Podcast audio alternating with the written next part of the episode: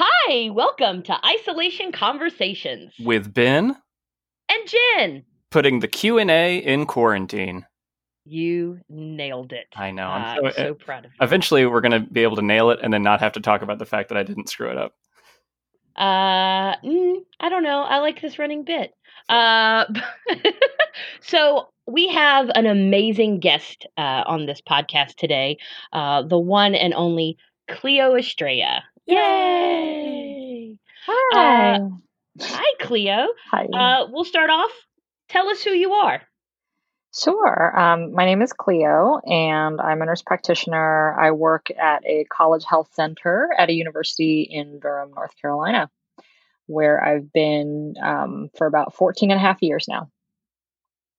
That's that's a lot of time. But you're more than just your job. Oh yeah. Let's see here. What do you want to know about me? Uh, I have two adorable kids who are they are exhausting, and I have an adorable husband.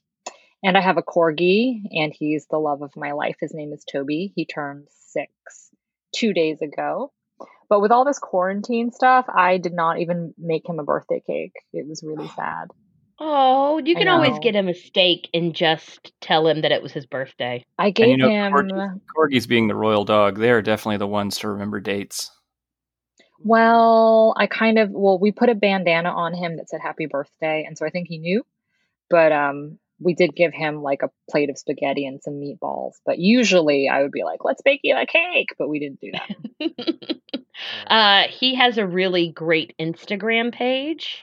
Oh, he does. It's at Toby the Durham Corgi. Wow. And he is very handsome. Fluffy, handsome. 10 out of 10 fluffy butt.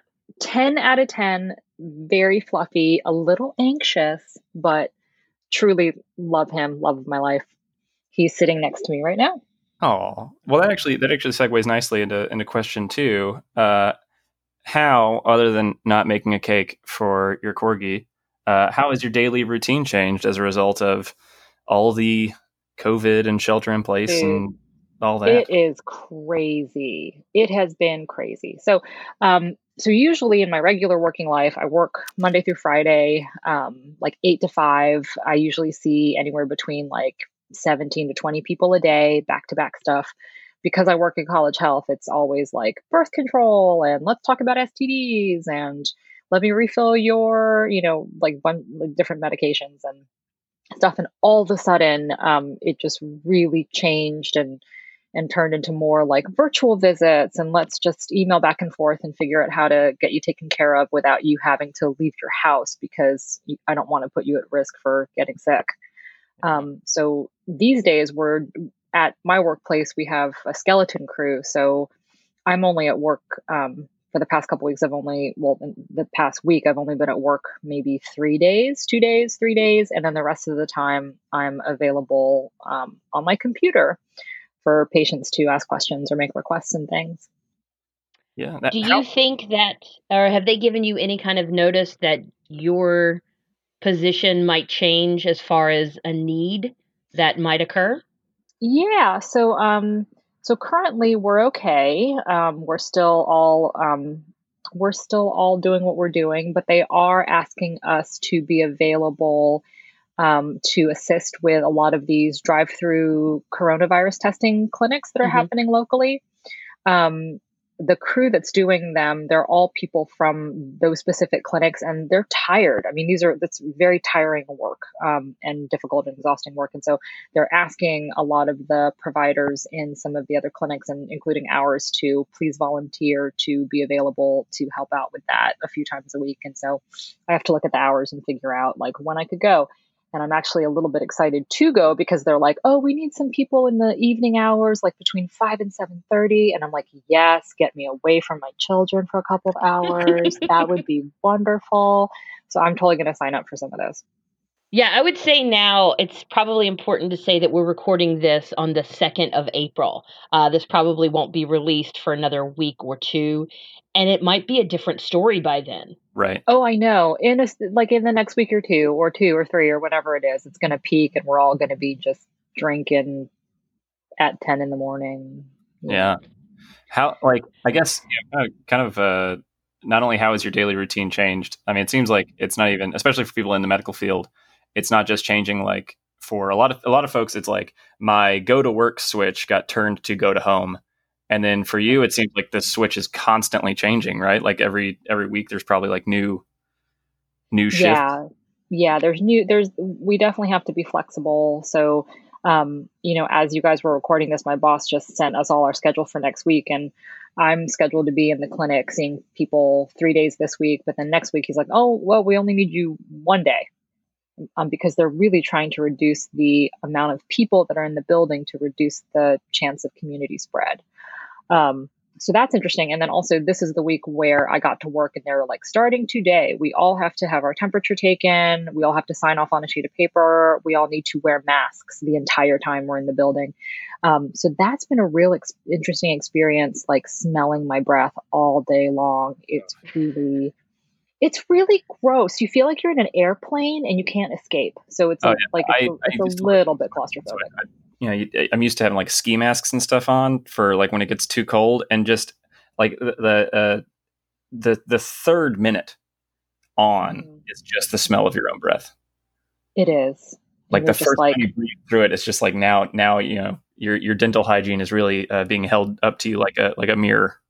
Oh yeah, oh yeah. So we get we get one mask a day. So we have our one mask and wow. yeah, this is where we are. But I'm perfectly uh, that's totally fine. I want I'm I'm happy to recycle and keep using my one mask because we want to we want to keep as much gear available, you know, as we can. Um, yeah. So back in, I'm like back in the day when we could decide when to switch out masks and how many we could use depending on who we were seeing and how sick they were. Um, now it's just here's your one mask, and you carry a paper bag around with you, and you put the mask in that when you need to take it off and eat, and then you put it back on. So hmm. that's where we are. Well, uh, we've, we've we're asking you more questions than we normally ask people, just oh, because oh, you are on the front lines in some way. Do you think that um, you're going to have to, if this goes on and gets bad, you're going to have to isolate away from your family? Oh, I've already had. Well, I've already technically been on isolation um, because. So let me go back to early March. Let me go back in the day to early March. So early March rolls around. We know this thing is here. We're not seeing any cases locally. And then all of a sudden, we get word that there are planefuls of our students coming back from different countries Oof. who and we've had and there were some confirmed covid cases that were coming back and this was before they were like we're shutting the borders and we're shutting down all the travel so um, I, I did get exposed. I did have a medium to high risk exposure with a patient of mine who ended up subsequently getting tested. And that was the day that those were the days when they were like, Are you dying? You don't need a test. Oh. But I have I have a sister. My sister is an internal medicine physician in Seattle, and so she and I talk all the time. And I'm like, oh, so what are you seeing? And she was describing like a lot of the patients, and especially like young patients. And I remember her saying to me, she was like, "It's funny these ki- these kids come in, they're young or they're teenagers or they're late twenties, and um, they look fine, but they have a cough and they feel a little short of breath, and then boom, they have multifocal pneumonia. They have pneumonia everywhere, all over their lungs." And so then I was like, oh, that's crazy. And she was like, and they don't get, they don't feel sick until a few days after. So I was like, well, that's interesting. Good to plonk that in my brain. And so this kid comes in, graduate student in his 30s, and he's like, I've just, I've just come off the plane from Spain and um, I just feel a little bit off. I've been coughing for a few days, and this kid looked great. So, and at that time, we didn't have any instructions to wear protective equipment yet. So I was like, all right, let me just take care of you how I take care of anybody who has a cough and a cold. And I examined him without any equipment on. And then, for peace of mind, I was like, let's just do a quick chest x ray because it makes me nervous when people say that they're feeling short of breath or a little bit, you know, they're not breathing as well.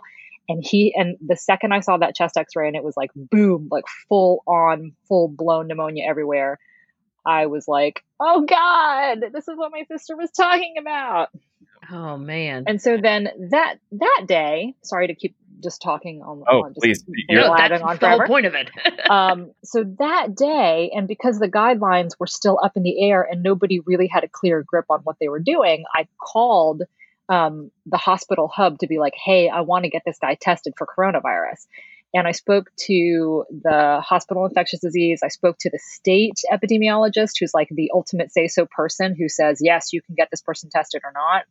And both of them on that day and that on that afternoon, they were like, yeah, he's not impressive. We wouldn't recommend testing at this time.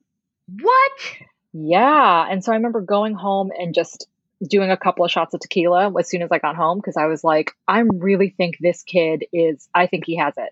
And I can't get him tested. And then the next morning when I got to work, within 20 minutes of me getting to work, all the guidelines changed. And all of a sudden he was considered to be a high risk person and he could get testing. So I got him tested two hours later and then hung around for like he stayed at home and he isolated appropriately and everything but we got the test back like 3 days later. And it wasn't just that he was positive it's it's like everyone that they tested like all those kids on all those planes that managed to get tested on that day like every single one of them came back positive. Good lord. So um yeah, so probably my university is the reason why we have coronavirus in Durham. Wow. They brought it back with them from their international travels. So I was put on um, home isolation for two weeks. Somewhere in the middle of that, I got tested. I was negative. Um, Thank goodness. But I basically set up shop in my guest room, which my husband turned. Gotta love my husband. Sometimes he really comes through. I was like, I really need a space where I need I can see people like if I need to see patients virtually, how do I do that? And so he found like an old cabinet door and put it on like two heaters and it makes the perfect desk. so I'm just there and it's just like literally me sitting here between these two heaters and my uh, door and my dog is behind me and Toby just sat with me the entire time I was at home. Um, He's a good boy he's a good boy. But like day seven or eight of doing this, of like being on home isolation, I definitely went through a phase where I was like, I I'm having grain, Groundhog Day. I just want to take a big old nap. Um, I don't know how much longer I can do this. No, yeah, I, I, feel you. I'm actually on. I'm on day seven of my. Uh, uh, I had to travel for work. I'm in Alaska, um, oh. and uh, doing critical infrastructure on the north slope of Alaska, which is basically just a you know a a fragile ecosystem of older folks. Uh, and so they have a 14 day travel uh, travel restriction. And so I'm only going to be up there for two weeks, but I have to spend two weeks down here in Anchorage, uh, just in a hotel room. Um, oh my god, how awful! No. Yeah, it's uh, it's it's not the worst. I mean, Grubhub Grubhub still delivers, Instacart still delivers, so I'm basically just everything I can cook in a microwave. Um, but I definitely feel you where uh, there's only there's only so much of the uh, the, the virtual like equivalence of hanging out that uh, that make up for the fact. And I'm sure that like everybody's you know dealing with this, especially like people who who already lived alone. Um, but there's only so much of the virtual hanging out like makes up for uh, just being physically isolated. Yeah. Yeah. Well, that moves us to uh, another question in the standard survey. We really hit you up hard for that first part. Um, but what hobbies or things are you doing to stay occupied when you're not teleconferencing with, with people? Ah, okay. So let's see here. What have I been doing? Oh, I, I did. Um, I have started um, a meditation program. Ooh. So my one of the my nurse friends from um, the ER, she was like, "Oh, there's this program online called Ziva, and they're doing their two week meditation program for healthcare providers for free." So, and then she was like, "It's really meditation for really neurotic Type A, stressed out people." And so I was like, "That's me, that's me." So, um, I signed up and I had to send them my a copy of my ID and stuff, being like, "Yes, I am doing it." And it's been great, you guys. This lady that runs this thing, she's like an ex Broadway dancer person. She has a lovely voice, and she just trains you for 15 days on how to meditate. And I've that's been a something that I'm I'm like, this is great. So that's a hobby. Another hobby that I have because I do have pretty bad anxiety, so I like to channel my anxiety into little things I got my seven year old a fish, and then I got really into this whole idea of the fish needs to feel comfortable. And if that fish feels comfortable, I'm going to feel comfortable. So we got this, this kid. the most Cleo thing ever. so Louie, my seven year old, who's the the most boisterous, most alive person you could possibly meet. He's just been alive and very uh, fiery and fierce, like since he's been born. He was like, "Mommy, I've wanted a fish for three years. Today might be the day. Can we please get me a fish?" And I was like, "Yes." And so by the time that we'd had the fish for a week, he's a betta fish and he's beautiful. He, I was like, "Oh, he looks really uncomfortable in that teeny tiny tank. Let's get him a bigger tank." And then that turned into I read that betta fish need to live at 78 to 80 degrees to feel comfortable. So I'm going to have to get him a heater. And then it turned into, well, you know, that kind of, that little tiny tank is really dark. Maybe he needs a light. So I've spent a lot of time making this fish feel real comfortable because I was like, oh God, I wouldn't want to feel cold all the time. That would be the worst. So that's right. Duke the fish, right? Right. And so meditation and the fish. And Toby's a little bit on the overweight side, right? So I took him to the vet for his regular checkup, and they're so funny because they call me at the end of the day and they go, So Toby looks great. His blood work and everything's great. He's the cutest dog, but he's a little overweight. Like I don't know that. Like I like it's, it's a completely news to me. So right. then they're trying to so they're like, you know what you should do? You should cut down his food by half and then you should feed him some green beans. Like the green beans are going to convince this dog that like, you know, it's real food. So we tried to do the green bean thing and then this time around, apparently, his weight was up to the point where they were like, we're going to prescribe you some dog food. Uh. You know, some like prescriptions, prescription strength weight loss dog food, which I'm not made out of money. So I was like, you know what? I have a bunch of leftover dog food. I'm going to try to do that. So right now, Toby's on a diet of more intense green beans and kibble and a little bit of wet food and the occasional plate of spaghetti and meatballs on his birthday. Right. Right. So that's that. And I'm doing this last thing that I'm really excited to talk to you guys about. my sister and I, because because we are who we are, we were like, what can we start talking about? What can we fixate on? What can we try to, you know, learn how to do? And we both decided that we're going to try to grow out our eyelashes. So we did a lot of ah. research about different eyelash serums because we're Filipino and Filipinos do not have eyelashes. We just don't, right? And then you have kids and the kids, like after I had one of the kids, I lost like half of my eyelashes. They like spontaneously fell out a week after one of them was born, and they kind of never grew back. Wow. So then she and I, yeah. So she, that's that's it happens. Like oh, I lost half of an eyebrow at one point after after Louis was born. what? Like, yes, you have spontaneous hair loss. Like after pregnancy, it's just like a rebalancing of hormones, totally normal, right? Huh, okay. But you know, I was like, oh yeah, I, I, have I have terrible eyelashes, terrible eyelashes to the point where I went to try to get them where they do like a lash wave, where they try to kind of lift up your eyelashes and do like a lash perm. And I got turned away because they were like, the smallest rod that we have wouldn't even wrap around your eyelashes. They're so short and sparse. oh. Which made me so sad.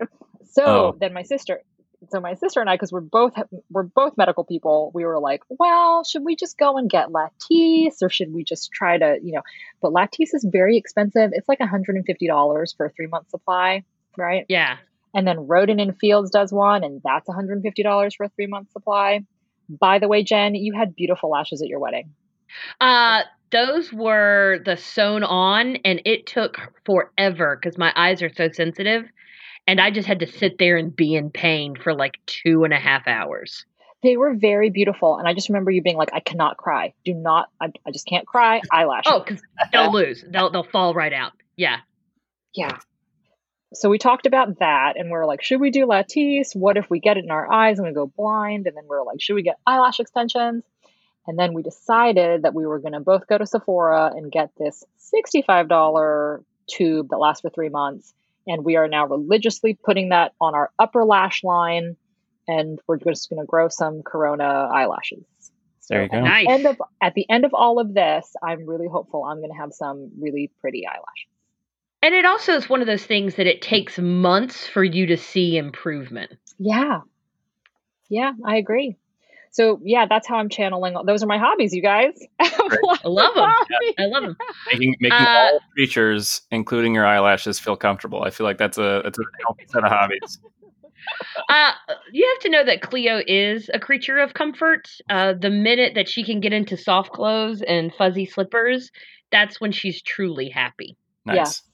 Yeah. So uh, quarantine has has been lovely. Actually, it's been. Um, there was a good 14, 15 day stretch where I was like, I am in my pajamas and in my soft sweater and it was great. And so then go like the whole idea of like why when, you know you read these things and they're just like, oh, you should really get dressed up. You know, just pretend that you're having like a regular day. And I'm like, why would you put jeans on? Like, why would you put regular pants on when you're in quarantine? It doesn't make any sense, right?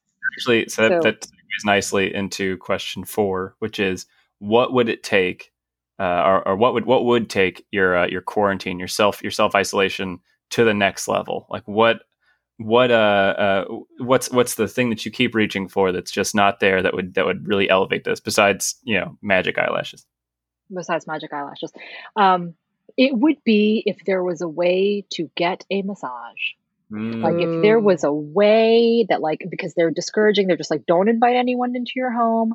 My husband he loves the guy that cuts his hair and he came to our house and then i read an article afterwards that was just like don't do that. But you know uh, you you do your best. And so then the whole like i i would give anything to be able to have a massage at this point because you're sitting you're sitting all day long at it like on on the chair and you're just kind of doing your work and hovering over computers and just it makes me sad that like all the massage places are closed and well i mean yeah that that would do it for me but yeah, that's out of reach. I see that for sure. Because especially like you said, like like I'm sure that your two things that you're doing are either sitting, uh, teleconferencing health, or being on your feet all day in a health facility. So it's it's both of those things are the extremes that need just somebody who knows how to rub muscles so they stop hurting.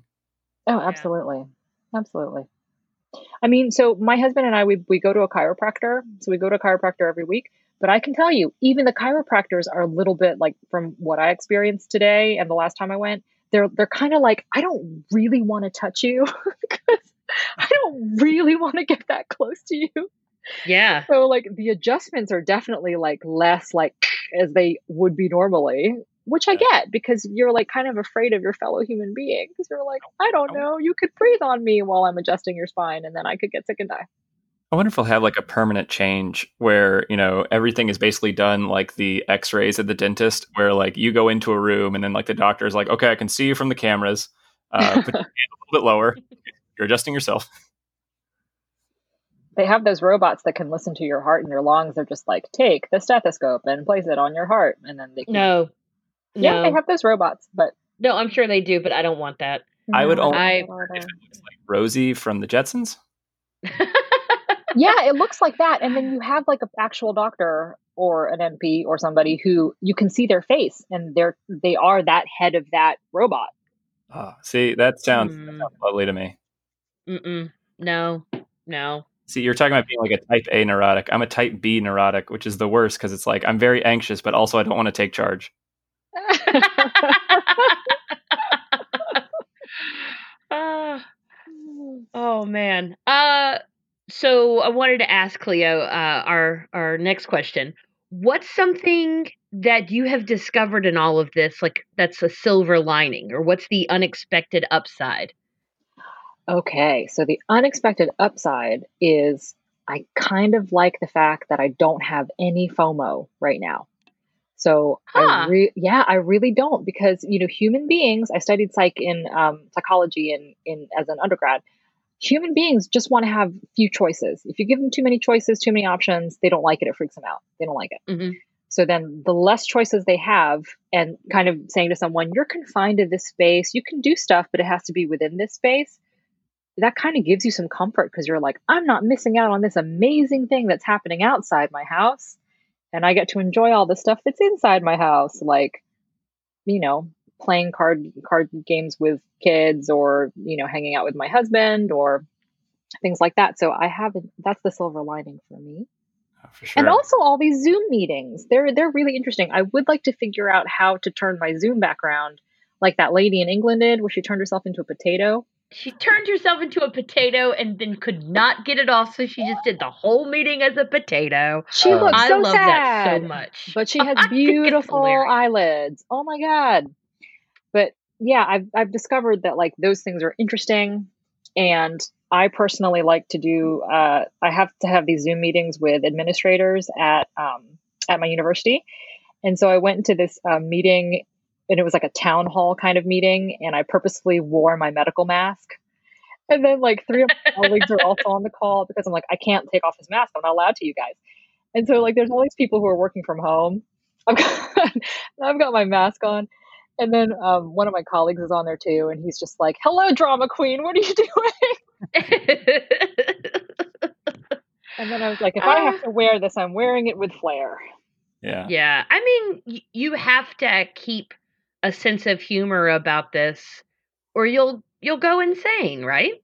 That is very true.